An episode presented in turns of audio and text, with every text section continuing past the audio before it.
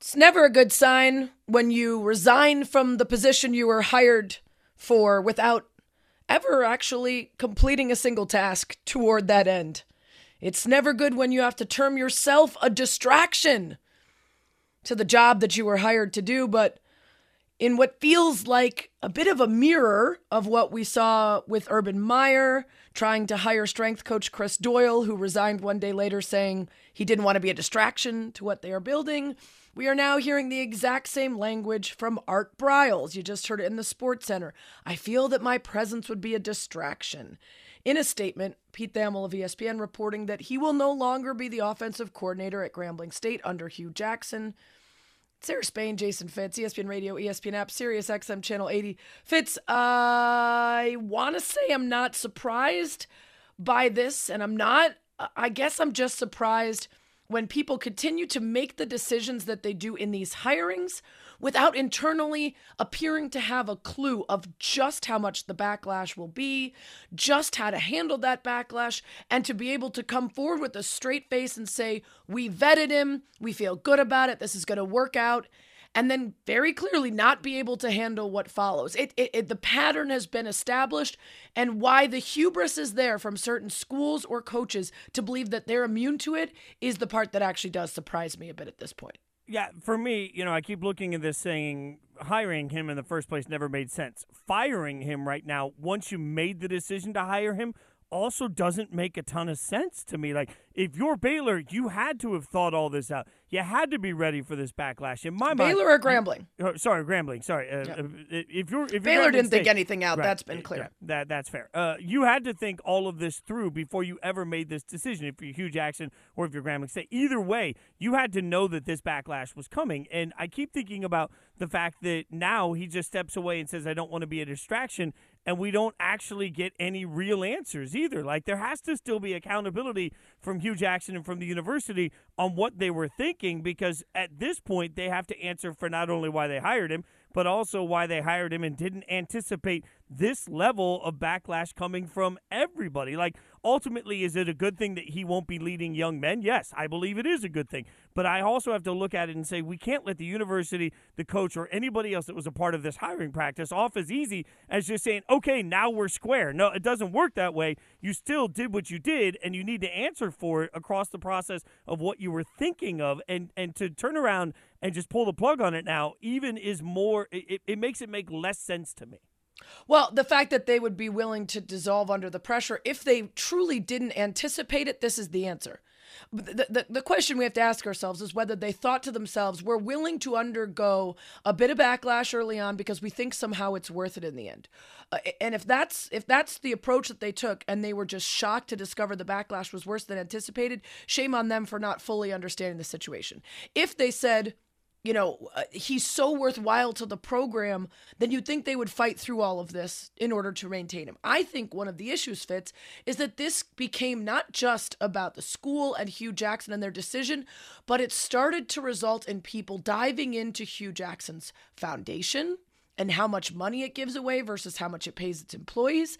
Uh, he put out a statement with the foundation that the school then put out their own statement saying, was not their statement and did not apply to the university or anyone other than Hue and his foundation. So now the rift is between Hue and the school.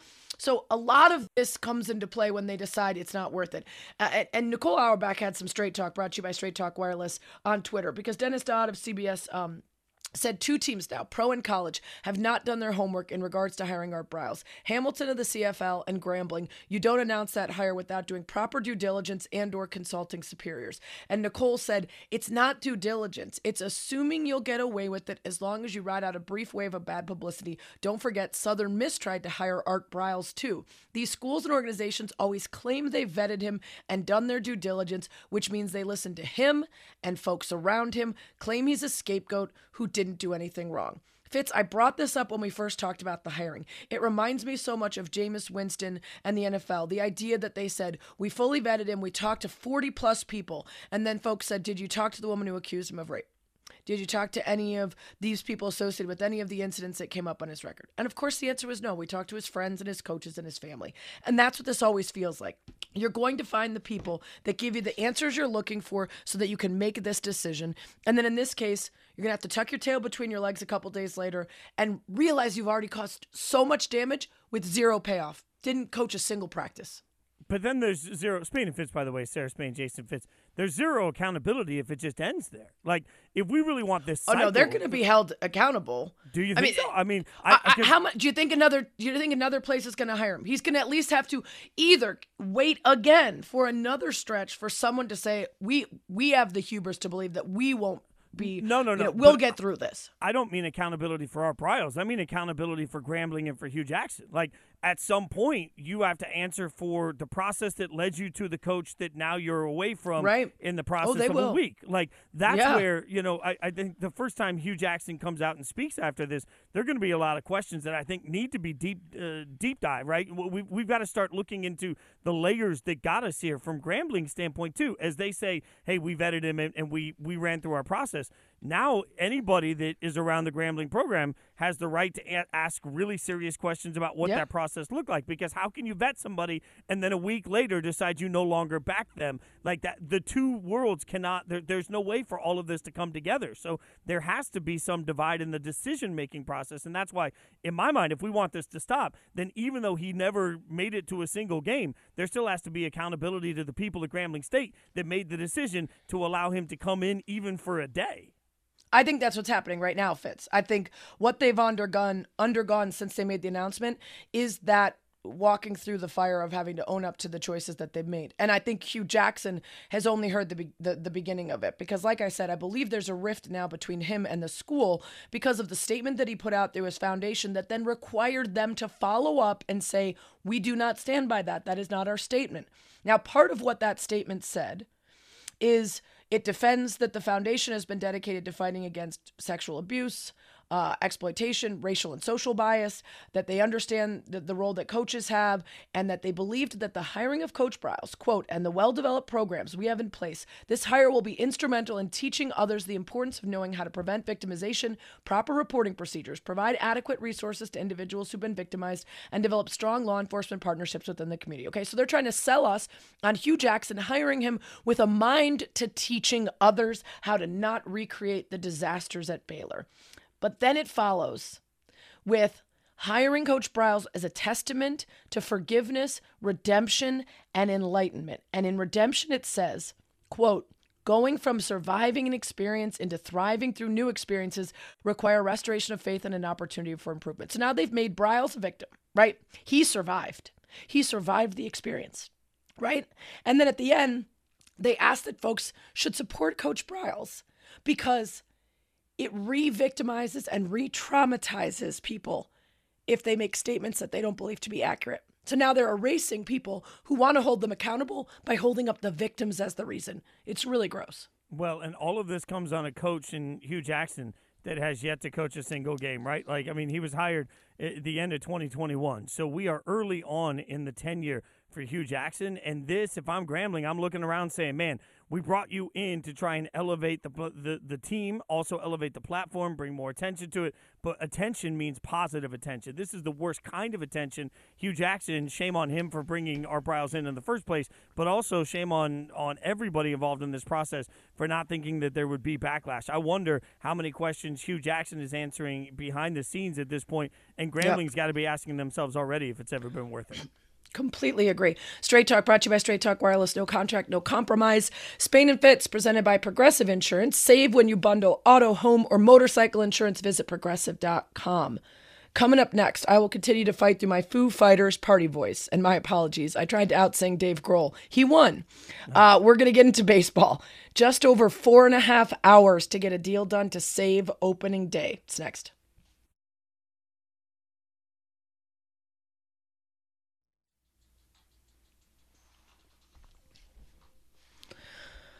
Well, I guess we're going to find out just how close MLB and the Players Association are tonight based on whether or not they continue working into the wee hours of the final day of the month of February. Because if they do not find some sort of deal tonight, Opening day is off. And if they aren't even close, they'll probably shut it up pretty soon and not work well into midnight and beyond if they know that they've got days, weeks, months ahead of them. It's Spain and Fitz, Sarah Spain, Jason Fitz, ESPN Radio, ESPN app, Sirius XM Channel 80. We're going to talk MLB, but I want to quickly point out uh, Dan Murphy from ESPN just had a thread uh, talking to the head of Hue Jackson's foundation.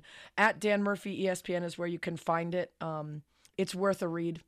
Uh, it involves that head of the foundation uh, arguing that uh, Art Briles uh, did nothing wrong and never had any reason to have to be forgiven, wasn't guilty. Uh, and uh, just read it, Fitz. I mean, everyone needs. It's it's kind of awe-inspiring that someone who would be in the position that she is, doing the work that she does, would have that to say. And again, it's the the stuff that comes along with putting your neck out on the line for someone who is not deserving of that chance and then having to pay the price, even if in the end that guy doesn't do a single thing for your program. Yeah, and, and it's going to be interesting now because the foundation is in is under a microscope. So let's see uh, mm-hmm. how Hue Jackson, Grambling, and everybody else enjoys that portion of this process because that's not going to end. Unbelievable. Uh, so let's get back to baseball. As I said, uh, if they do not reach an agreement tonight, opening day is canceled and we start working into regular season games that aren't happening for baseball.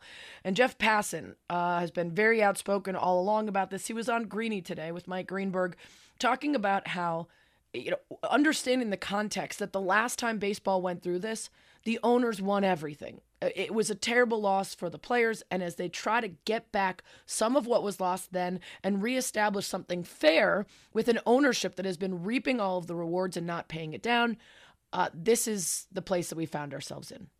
The reality is very simple. Major League Baseball has an incredible economic system for the owners, right? Mm-hmm. But it's just very good the way that it is right now because they don't have to spend anything. A, a team can have a payroll with 26 minimum salaried players, and that would be legal under the framework that they have. So it, MLB is a good business right now, and they're trying to squeeze every little last bit out of the players that they can. And frankly, uh, th- this whole thing is unnecessary, unfortunate, and and the blame, while not going entirely in one direction, certainly uh, is at the feet of the owners and of the league. Yeah, Fitz, I think that's a huge part of it. And, you know, I, I think people, the longer this goes on, tend to turn against the players. Um, and uh, uh, uh, I, I think that's laziness of not looking into the specifics that include the fact that the middle class is not getting paid because not enough teams are trying to win, so they're not willing to battle for free agents and spend the dollars.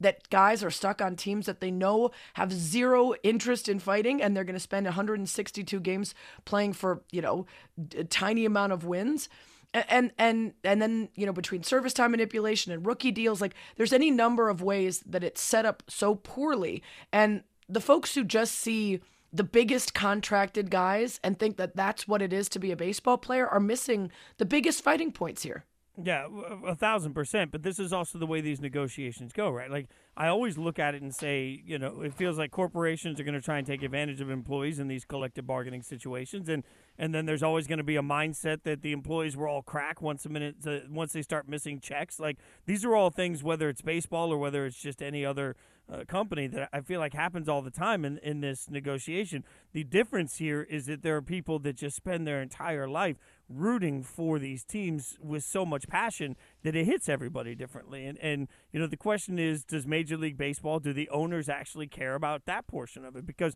this is the way, in my mind, it feels like this is how negotiations work. And from a very logical and non-emotional place, I can see the uh, both sides of why they're they are where they are. It's just when you put the emotion of fandom in, the question is then does Major League Baseball actually care about the emotion of fandom? If they do, they work harder to get something done. If they don't, then they squeeze every bit of juice out of the orange that they possibly can. Yeah, and it's Spain and Fitz, by the way, Sarah Spain, Jason Fitz. I also think um, there's this element of if you acknowledge and, and understand the ways that the man, the quote unquote man, the ownership is not properly paying for the labor, you yourself and you, me, anybody else who's complaining about the players holding out may have to reconcile that you yourself are not being properly, you know what I mean? That a lot of the people don't want to have to actually acknowledge um, that the system is kind of messed up in a lot of ways in terms of the very rich getting richer. And so it's easier to um, complain about the greed of both sides than to recognize that patterns that are happening across mm. many more things than just sport are playing out here and and to understand that you might be victim to that as well that's a difficult thing to actually acknowledge uh, Buster Olney was on Jay Will, uh, Keyshawn J. Will and Max this morning, and he said something that really stood out to me. And I actually called him afterwards to get more context on it because I wanted to understand what it meant for the continued negotiations. And you know, the underlying thing here is that a lot of people have been very disappointed with union representation on the player side. So there is a rift between a lot of the players and their representation, in addition to the larger rift between the Players Association and, and the owners. And so while this battle is between the two main sides of the league and the players, there is also this problem of a lot of people not not thinking that the right people are making the right moves on behalf of the players. And that's stemming back a couple years, which has really frustrated ownership who don't feel like they're working with and negotiating with people of the caliber that previously uh, used to represent the players. And so, with that coming in to the very beginning of this lockout, a lot of folks thought this is going to last a long time. Not just because of what the players gave up last time and how much ground they have to make up from that, but because the negotiations have been so bad throughout for the last couple years in general that when it's going to come down to these meetings, it's going to get ugly. And this is what Buster said, an agent said about the owner's perspective right from the beginning. The night of December 1st, when the lockout went into effect, getting a text from a longtime agent who told me he told his players, and I think I told you guys about this. He sent them a note, said, Merry Christmas, Happy New Year, Happy Easter. Uh, I will talk to you on Flag Day, which is June 14th. And that is the nuclear option for baseball, and that might be what's in place soon. That's a lot. That's, that's a I mean, long time. It, it is. If it gets it right, though, like this is where I, I'm not trying to be all hot takey here, but like I hear all of this gloom and doom for the end of everything. Like it's going to be the worst thing ever. Is it? Like I keep thinking about what we went through during COVID and the the uh, the players and the owners not being able to get on the same page on games being played and everybody yelling at everybody else. And I sat there at the time and thought, God, baseball will never recover. And it was fine. Like it, it just feels like the diehards need to to sit back and understand that they got to get it worked out, and the casuals will be there eh, when it comes back as long as the storylines are interesting. Like I realize that's oversimplification, but I, I just don't buy the gloom and doom. If if it takes them until Flag Day to get it right to the point that then we don't have to deal with these negotiations constantly, I don't think that's the worst thing. I agree with you in terms of I think the players need to hold strong, and that's yeah. going to be very difficult. but uh, but I think they do because they can't they can't afford to have another slide in the direction of of ownership. There's also some interesting dates, and our producer Tara reminded us that if the lockout goes past a certain day in April, that they will miss the 75th anniversary of Jackie Robinson breaking the color barrier. And there are certain yeah. moments like that that will just, yeah, in terms of public perception, be really difficult. And it's one piece of a much larger issue. But I, I certainly do not share the optimism that you have that the sport will be relatively untouched, that people will come back, that it won't affect it. I think baseball's in a very different place this time around than the last time this happened. And it needed some real saving last time, some steroids and some home runs and some records that I don't know if those are even possible. Exactly.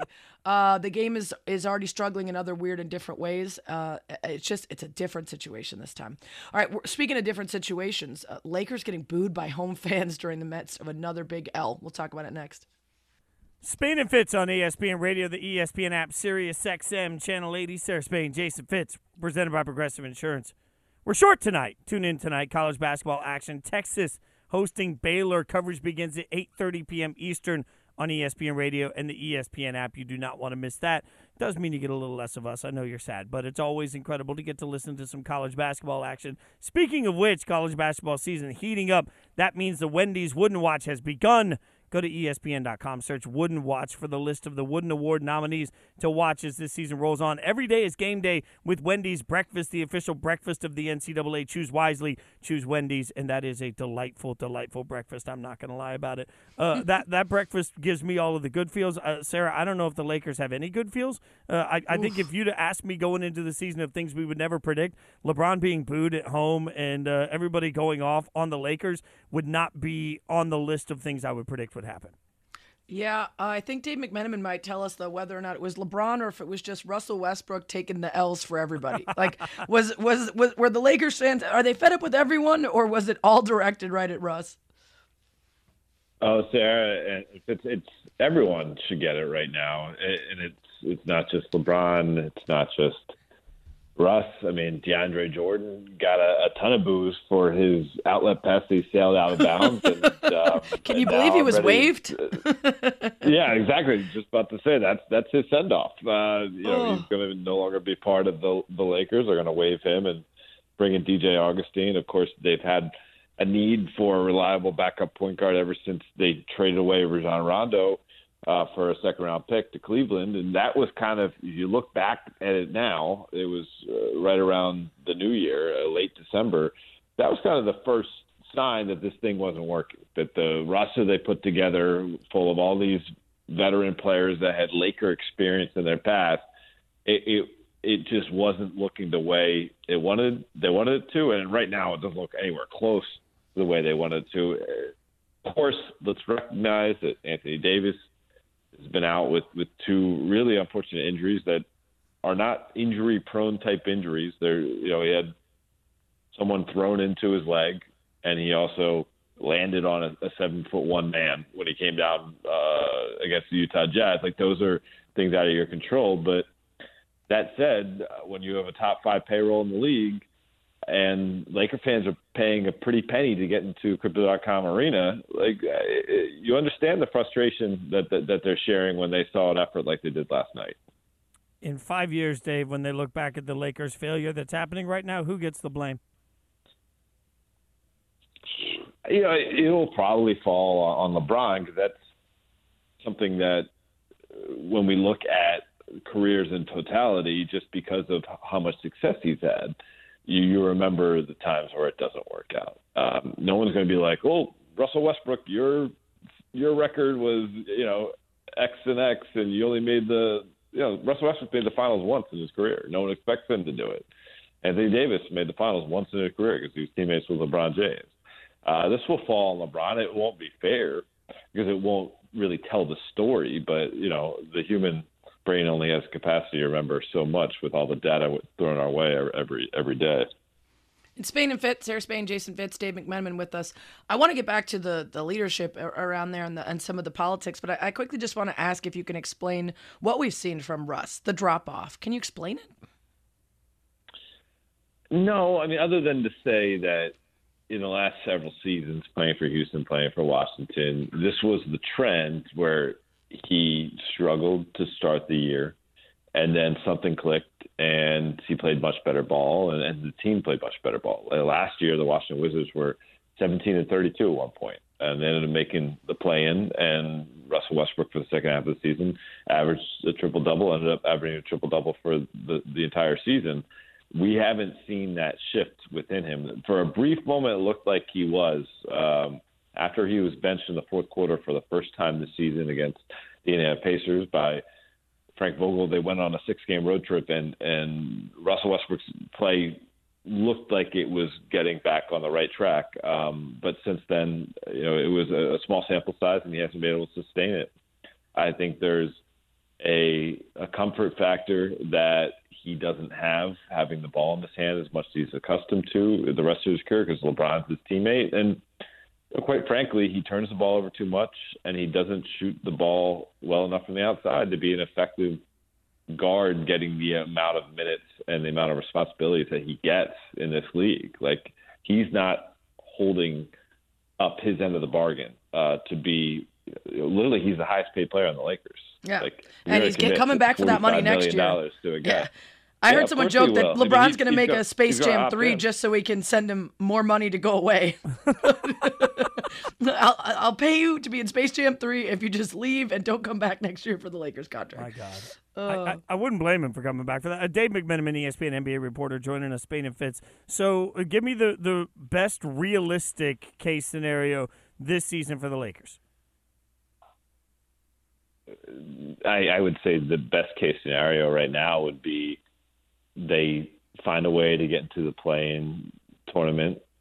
Anthony Davis comes back healthy and ready to play late in the regular season. Uh, they get into the playoffs as either the seventh or eighth seed, and whichever team they play, be it Golden State or Phoenix, because I believe those two teams will be the top two seeds.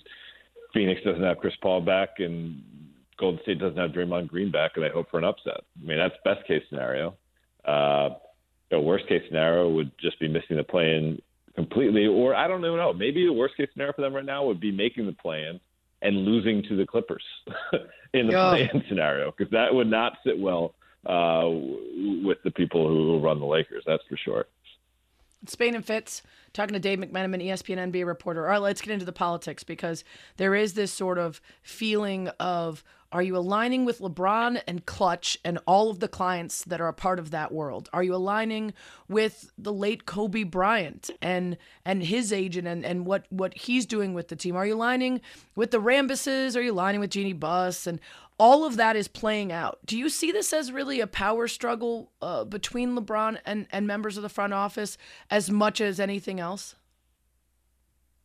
No, I, I don't see it as a power struggle because uh, LeBron's made it clear, no matter what he said in the press, uh, he's made it clear through his his agents, his, his representatives, that he wants to remain with the Los Angeles Lakers. And so uh, the Lakers know that. They know that they have the commitment from him, and he's under contract, and so. But not LeBron, mentioning Pelinka, I guess I mean when he when he makes that statement and he shouts out everybody at the organization and leaves out Pelinka, does that indicate that this is about a power struggle between him and Pelinka? Maybe. I, I, I don't think I would use the term power struggle. I think LeBron has tried to exert his will on the roster the way he has in the past, and it caused general managers to act. Um, he let it be known prior to the trade deadline that he did not feel like the team that they had currently constructed was going to be able to compete with a team like the Bucks, who are the defending champions. And so, if the person in charge has said repeatedly that that he is obsessed with winning championships. Um, that's what Rob Pelinka said at Russell Westbrook's uh, opening press conference. That's what he said um, in, in, another press conference over the over the offseason, speaking to reporters based in LA. If that is the case, if you're obsessed with it and your superstar lets it be known that hey, we don't have a championship roster, one would think there would be some pressure to change things up to make it a championship roster. And so I don't know if you want to term that a power struggle. I would term it um, LeBron James letting it be known and trying to exert some pressure uh, in order to get the team where he believes it should be at.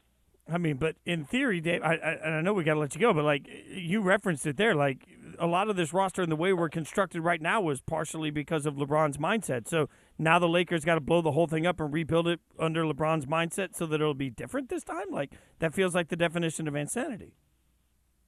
I don't know about that. Isn't the definition insanity doing the same thing, expecting different results? Yeah, but if they're going to, you want if, something different. Yeah, but if they're going to bow down to whatever LeBron thinks he wants this roster to be, give up everything in their future again, just to assemble a bunch of guys together again, like they did this year, that may or may not be great. Like, is that the right way well, for the Lakers to do this? Fitz, what happened in 2020? Uh, okay, yeah, but what happened in this year? I mean, well, I like, mean, okay, so you win one out of every three years. That's a pretty good bargain, I'd say. So how many you, other teams are doing that? I mean, do you believe the the Lakers this offseason can listen to LeBron and build a championship roster that will be better than everybody in the NBA right now? They better listen to LeBron. They better listen to other people that they employ that know the NBA and have the gravitas and have the wherewithal and have the ability to make things happen to get them back to a championship level if that's what they claim that they're about. Because LeBron James can only do so much as a player. He can offer his input as a stakeholder is the term that Rob Pelinka likes to use. That's great. And then guess what? Like Rob Pelinka has to do a good job, and Kurt Rambis has to do a good job, and Jeannie Buss has to commit financial uh, big time money in order to make these things happen. Um, they all got to do their job the right way, LeBron included. You guys Yeah. can fo- follow him on Twitter at Mc10. As always, we appreciate you, my friend. Thanks for the insight. Thanks, Dave. Of course, you got it. Dave McMenamin, e- McMenamin, ESPN NBA reporter. All right, we got a bunch of NFL stories to get to, so we'll get you some NFL quickies next. Spain and Fitz. Spain and Fitz on ESPN Radio, the ESPN app, and Sirius XM Channel 80. Spain and Fitz is presented by Progressive Insurance, offering coverage options as unique as your business. Progressive covers companies in many sizes and specialties. Learn more at progressivecommercial.com. I don't know if you saw this, but before we move on to the NFL, obviously the biggest matchup of the weekend, Brooklyn taking on the Bucks in Milwaukee. Kyrie with 38 points. Brooklyn pulls off the big comeback win, 126-123 over Milwaukee. Absolutely great work uh, by Kyrie in that game. Just a reminder of how uh, amazing the Nets can be when he's on that way. Uh, absolutely on fire. And uh, it gave us a little, a, little, it gave me a little bit of hope, Sarah, that you know that that Nets Bucks series that I think we're going to get in the playoffs is going to be worth watching. You know, it depends, just depends on which games you know Kyrie can play and in and which he can't. I'm just, I mean, that was cool and all, but did you see James Harden fall into the bench? Because that was my kind of basketball. Oh. most athletic, talented dudes in the world, and there's always going to be clips like that. That's amazing. That's a that's your Monday roundup brought to you by AutoZone. Get in the zone, AutoZone. We've got a couple of NFL stories we want to get to, so we're going to get them to you the way only we can. It's time for some quickies.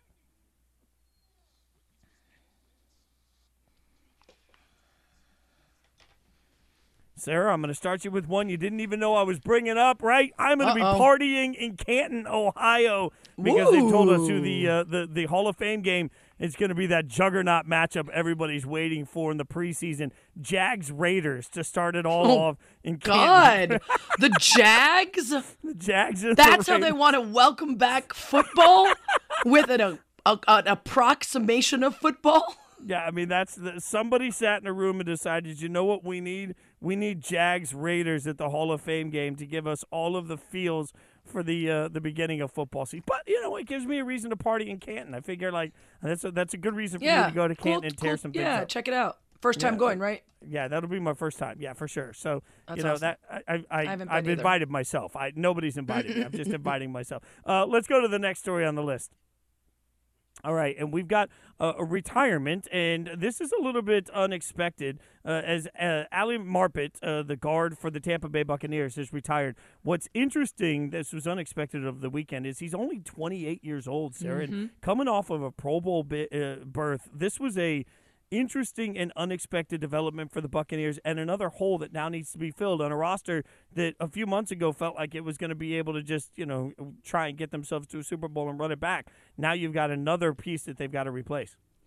Ali Marpet came on our show a while back. Really thoughtful and interesting dude who's been a part of some really important social justice and, um, you know, big thinking groups around the league. And he also has an incredible story of coming from uh, Hobart College in 2015, the highest drafted player at 61st overall in Division Third history, and then ended up a Pro Bowler. And so he leaves a huge hole in that offensive line, as you said. He leaves a lot of conversation about a 28 year old who fears so much for his health and safety that he retires at the peak of his powers. Uh, somebody who, as I mentioned, has served on the Buck Social Justice Advisory Board, met last summer with uh, Vice President Kamala Harris. Uh, talks about voting rights, is a, a, a strong, loud voice for a lot of things in the NFL, and elected to save that big brain of his and move on. And that also leaves some people thinking, no way Tom Brady's coming back to an already weakened offensive line that now lost a Pro Bowler. Uh, so whether that has any has any influence on on Tom Brady, it certainly will on whoever the quarterback next is for the Bucs. Well, and I think you make an important point too about somebody with the intelligence that he has and uh, the the mindset to do more that he has. He's made a lot of money in his lifetime, but I don't ever want to reduce it when somebody decides to walk away from a lot of money. You're talking about somebody that this year, according to Spotrac, was set to make just under 13 million. Next year, also set to make 13 million. That's a lot of cash to walk away from, and it just speaks to something that we see more now than we've ever seen before in the NFL, and that's players looking around saying, "Hey, I know I can make more, but I've got plenty, so I'm going to be good, and I'm going to walk away while I still have my health and while I still feel good about where I am in life." Uh, let's go to the next story. Kyler Murray in the news this morning. We all woke up to the war and peace of statements. I mean, it was a, a what like it was a little mini novel as Kyler Murray's agent went to social media to release a statement saying that the quarterback essentially really wants to be in Arizona as long as they make a huge commitment to him and makes it clear that Kyler Murray is out right now looking to get paid and wants that bag as soon as possible. Yeah, it was interesting. It was very long. Uh, it ended up resulting in a lot of the uh, you know, too long did not read responses, or uh, I ain't gonna read all that, but I'm happy for you, or sorry, uh, sorry that happened to you, or I'm happy for you. Um, yeah, it it's uh, it's an interesting tactic, and I heard a couple different professional athletes on our airwaves today. Jay Williams, one of them, and Dan Orlovsky, the other, talking about the questionable approach and how it might be seen by teammates. Here's Dan Orlovsky on Get Up. It's an interesting way about going uh, going about business. I'll say that, and it's very indifferent to. Uh, my brain goes back to how Dak Prescott and his team handled their business, and obviously it, it, it paid off for them with their patience and the way they carried themselves. Fitz, there are many ways to go about this and to get what you want. So I don't know that it's a black and white thing where you have to go the way Dak did. But I do think it's interesting to put all of that information in that statement, to offer up all of that.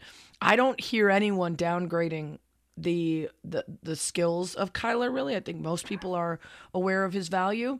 Most people are aware of any quarterback's value, and they gave up a lot uh, to get him a year after going out and and not succeeding with with the Josh Rosen pick. Um, so I, I wonder if it's just a little premature in terms of the timing of them figuring out the rest of their cap space situation and free agents. Um, you know that that that that part was interesting to me. The people who didn't like the approach. Well, sorry, I'm I'm choking over here. ESPN Radio presented by Progressive Insurance. Uh, I think what's interesting to me though is the other side of it is he has so much leverage right now. Like there are so few options this year in the draft. If you're Arizona and there's any part of you that's not happy, what else are you going to do? Like, right this is his opportunity to come in and say, hey, guys, I want to get paid right now. And there are so many teams that are desperate for a quarterback. I think it's an aggressive attempt for him to say, I want to cash in today. And what's interesting is that next year's draft class is so good right now today, we think at quarterback, that I wonder if you're Kyler Murray and you think there's any hint of doubt, make him commit right now so you can go get yours and you can avoid having any opportunity to go out play this season and then suddenly feel like next year maybe, you know, they're not as committed coach or quarterback and all of a sudden your future is a little right. bit in doubt. So he's going to go out and get his. Yeah, I mean, I, I I do think that it's a bold move, and he might end up getting everything he wants. But you also run the risk of setting yourself up as someone who people think has a certain attitude, certain approach, certain you know there there are question marks, and who knows the leaks that came out of that team, how valid that actually was, or whether that was trying to undercut his value elsewhere. But you do have to worry about that perception. Yeah, and one of the my favorite former players uh, at the network that I've ever worked with said a long time ago that his body language was a problem for him. And I keep thinking about that every time I watch it. Like, there are still some questions, but he's obviously looking to answer those by getting them paid, which will answer everything. We need questions answered about Major League Baseball and what's next. So we'll talk to one of our favorite experts, Spain and Fitz, on ESPN Radio and the ESPN app.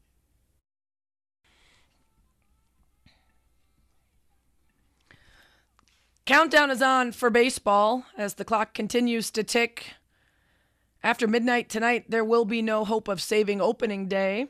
How close are they? Are they going to work through the night to try to get there, or are we looking at the regular season games now being affected by this lockout. It's Spain and Fitz, Sarah Spain, Jason Fitz, ESPN Radio, ESPN app, Sirius XM Channel 80. ESPN Radio is presented by Progressive Insurance. Joining us now, ESPN MLB writer Joon Lee. I want to get to the lockout, but real quick, we just heard in the update about Derek Jeter and the Marlins. We haven't touched on it yet tonight. What's your big takeaway from that split?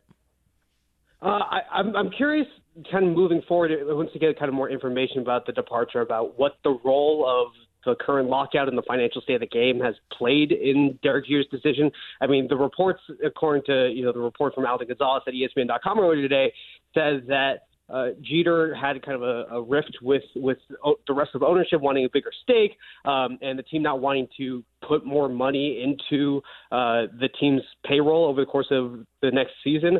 And so I, I think that there's probably an instinctive kind of Derek Jeter wanting to compete level to this.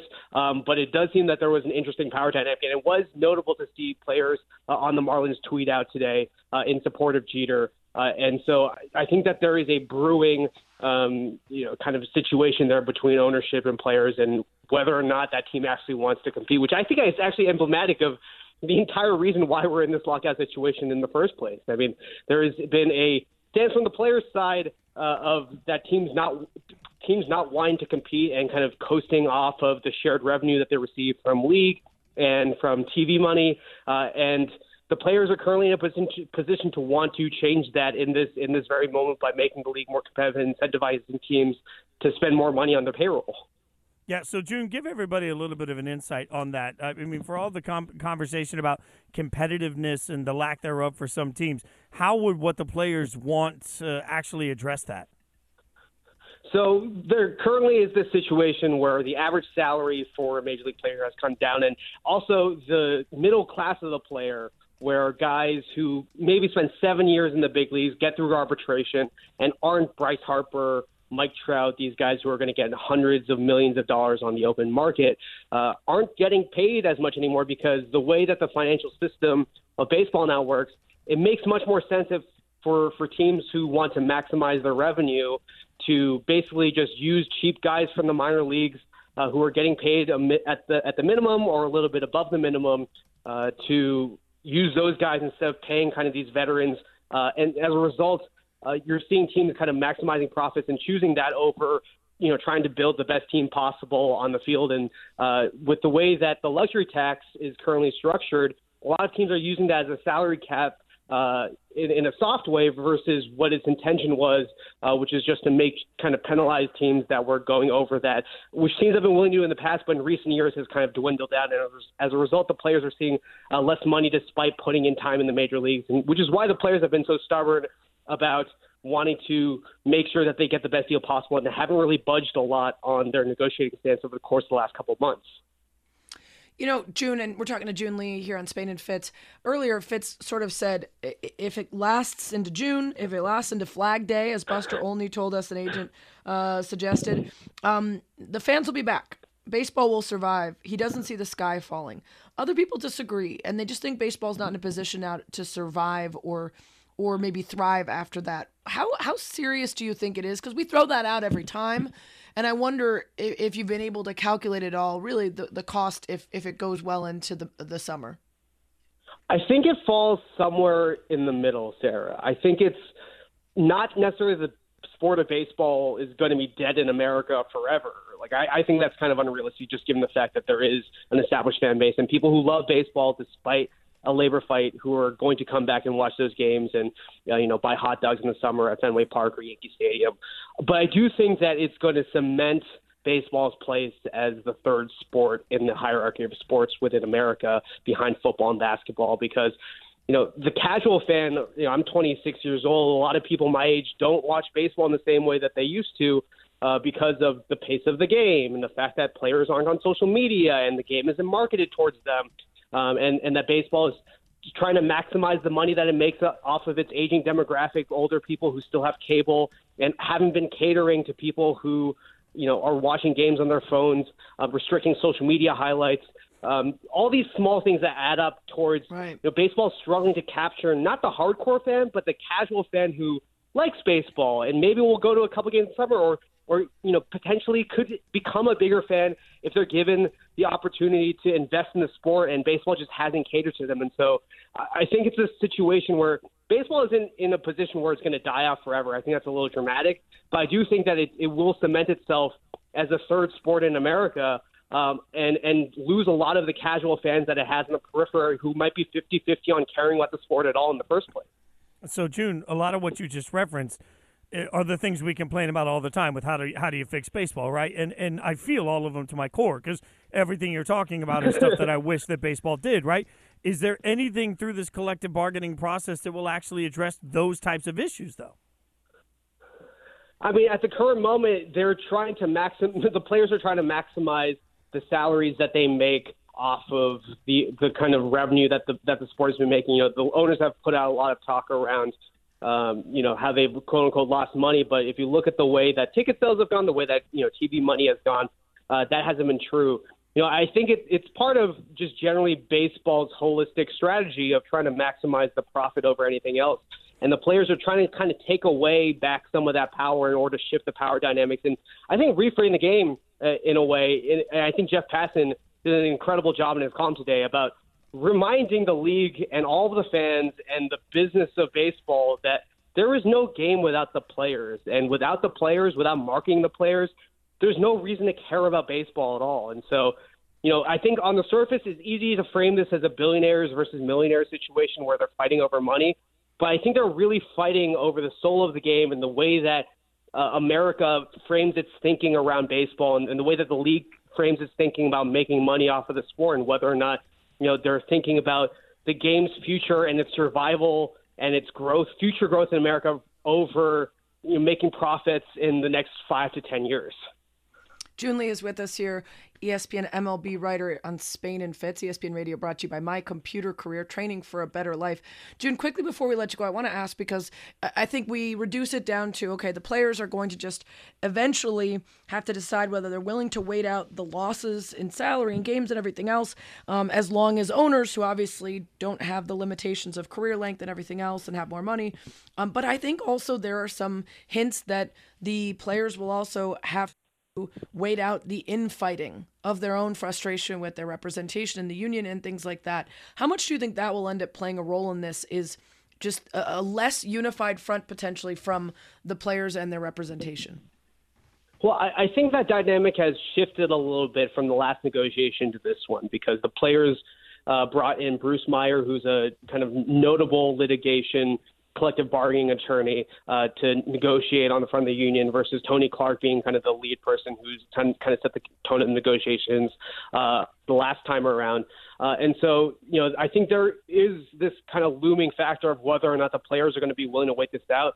And I think Passan said this earlier today too, where you know there are some players who are going to be willing to sit out this entire season at, at high levels of positions of strength, uh, of power rather, uh, in the union in order to make sure that future players uh, are kind of compensated fairly and paid earlier in their career um, to set up the the kind of financial stability for a lot of you know kind of middle class baseball players. Um, and the question is whether or not the owners are willing to wait out you know the potential dep- kind of large bigger picture depreciation of the franchise value because there are no games versus wanting to pay the players and it's going to be, you know, who, who blinks first when, when it comes to that fight? Are the players going to be willing to blink first when they're losing kind of tangible salary on a on a week to week basis, or is it going to be the owners in the big picture who are losing money on the value of their franchise, uh, which is ultimately how a lot of these billionaires make their money off of these baseball teams? Yeah. Oh, gosh, this is so frustrating as we all want baseball back, but we also understand that the, the players are in a position that they sort of have to stand strong. Uh, Joon, thanks so much for the insight. Really appreciate it. Thanks, Joon. Of course. Thanks for having me on. ESPN MLB writer Joon Lee with us here on Spain and Fitz. Coming up, the latest impact of the Ukraine Russian conflict on sports. Some interesting stories, including an incredible NFL fandom helping someone out of, of danger. It's next. Spain and Fitz on ESPN Radio, the ESPN app at Sirius XM Channel 80, presented by Progressive Insurance. Sarah Spain, Jason Fitz. If you're just joining us, shaming you for showing up late, but – going to be sad because we're a little short tonight. Uh, coming up next on ESPN Radio, you'll hear some men's college basketball. Baylor at Texas coming up at 8:30. So uh, obviously, we wanted to get you caught up on the big stuff happening, not only uh, throughout the course of today, but also globally. Uh, I'll start making sure everybody's heard the big news today, Sarah. Art Briles is no longer the offensive coordinator at Grambling State. That lasted uh, a matter of, what, about a week uh, at this point as a as he has stepped down for, as we always hear in these situations, he doesn't want to be a distraction. I'm not sure mm-hmm. what anybody expected. I'm not sure how he thought he would take this job and not be a distraction. I'm not sure how Art, uh, how Hue Jackson could ever think he could bring him in the building and not be a distraction. I'm not sure how the university felt that they could just hire a coach with the resume that uh, Art Briles has and the things that have happened off the field uh, that he's been a part of, and think that it won't be not just a distraction, but also something universally, absolutely discussed and panned. I don't know how everybody that's supposed to be smart in this process could do things to get us to where we are right now, but he's no longer with the school before he's even coached a game, which to me still means that the university and Coach Jackson have a lot of questions to answer about mm-hmm. what their thought process was, why they decided it was worth it, and now why they decide it's not worth it, all in the uh, span of a week. Yeah, and I think we are going to find that even if it's not the top topic of discussion on ESPN, SportsCenter, etc., that doesn't mean that internally Hue Jackson, Grambling State, the head of Fuse Foundation, who's going through it, like I said, go go check out um, that thread about it. Uh, Dan Murphy from ESPN posted about it earlier. I think they're all going to have to deal with the fallout of this much longer than perhaps it's the top headline.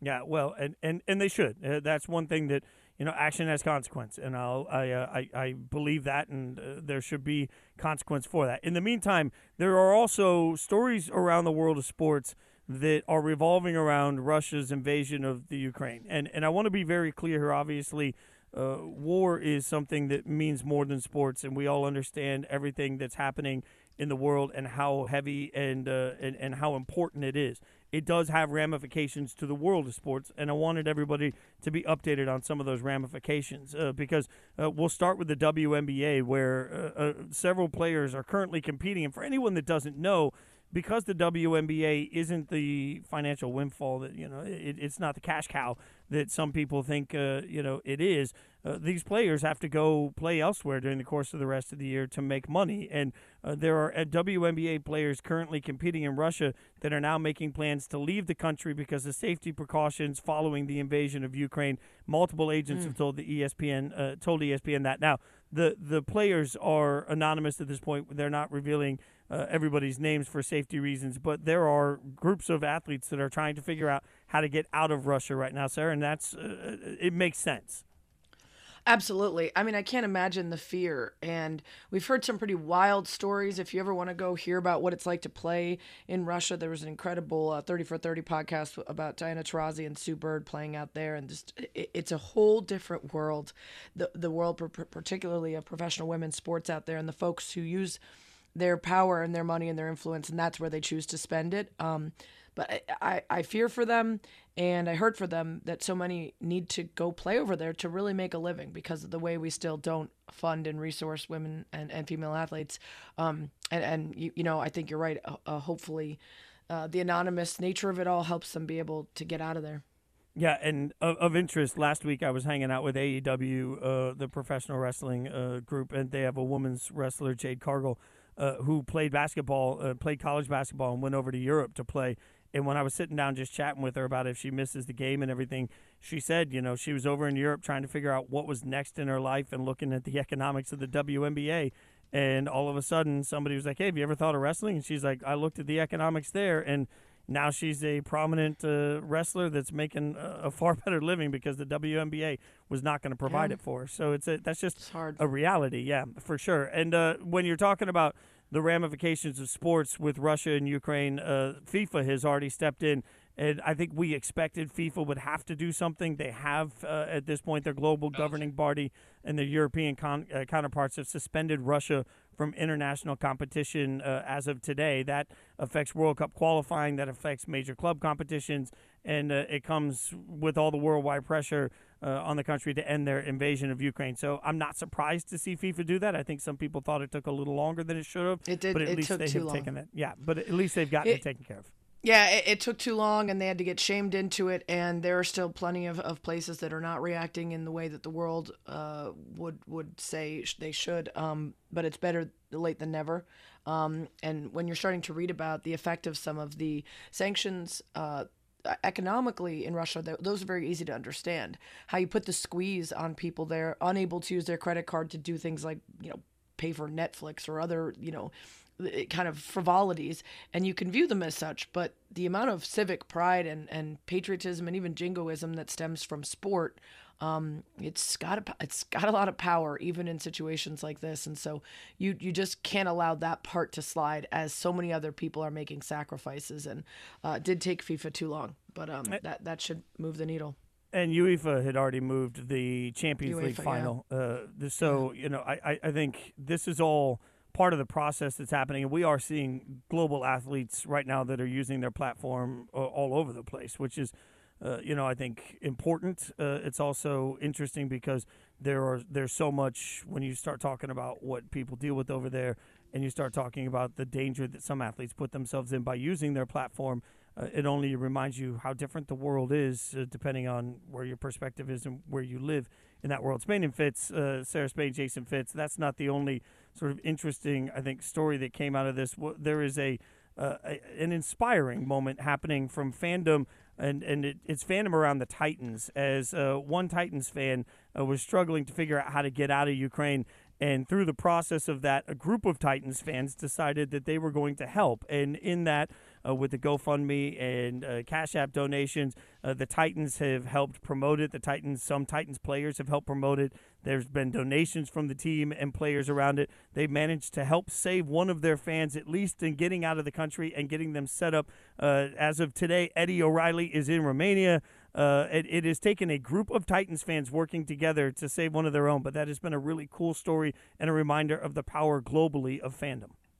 Yeah, I mean it, it, it's it's tough to follow solely on Twitter. It, there's some twists and turns, and, and obviously he's uh, also being a little bit vague about all of his whereabouts throughout his efforts to get out with his family. But then you find out that there is a German-based Titans fan group that is welcoming him as he makes his way out, and beyond the money being raised for him, people that will be there to welcome him and his family. And you think about that being from an NFL fandom all the way across the globe. It's it's it, it reminds us, uh, despite a lot of the flaws in sports and some of the things that are so frustrating, that there are these incredible ties. And the idea that this you know, Tennessee Titans all the way out in German speaking countries of Europe uh, would be a safe haven is really cool. And for everything that uh, we all know is difficult about social media at times, so much of these connections come from social media and fandom where people get to know each other, uh, whether it's through Twitter or through any of these booster clubs for different fans, to see them all, all work together globally uh, in the name of their team to help each other. it, it is a, a rare moment to smile through this entire process.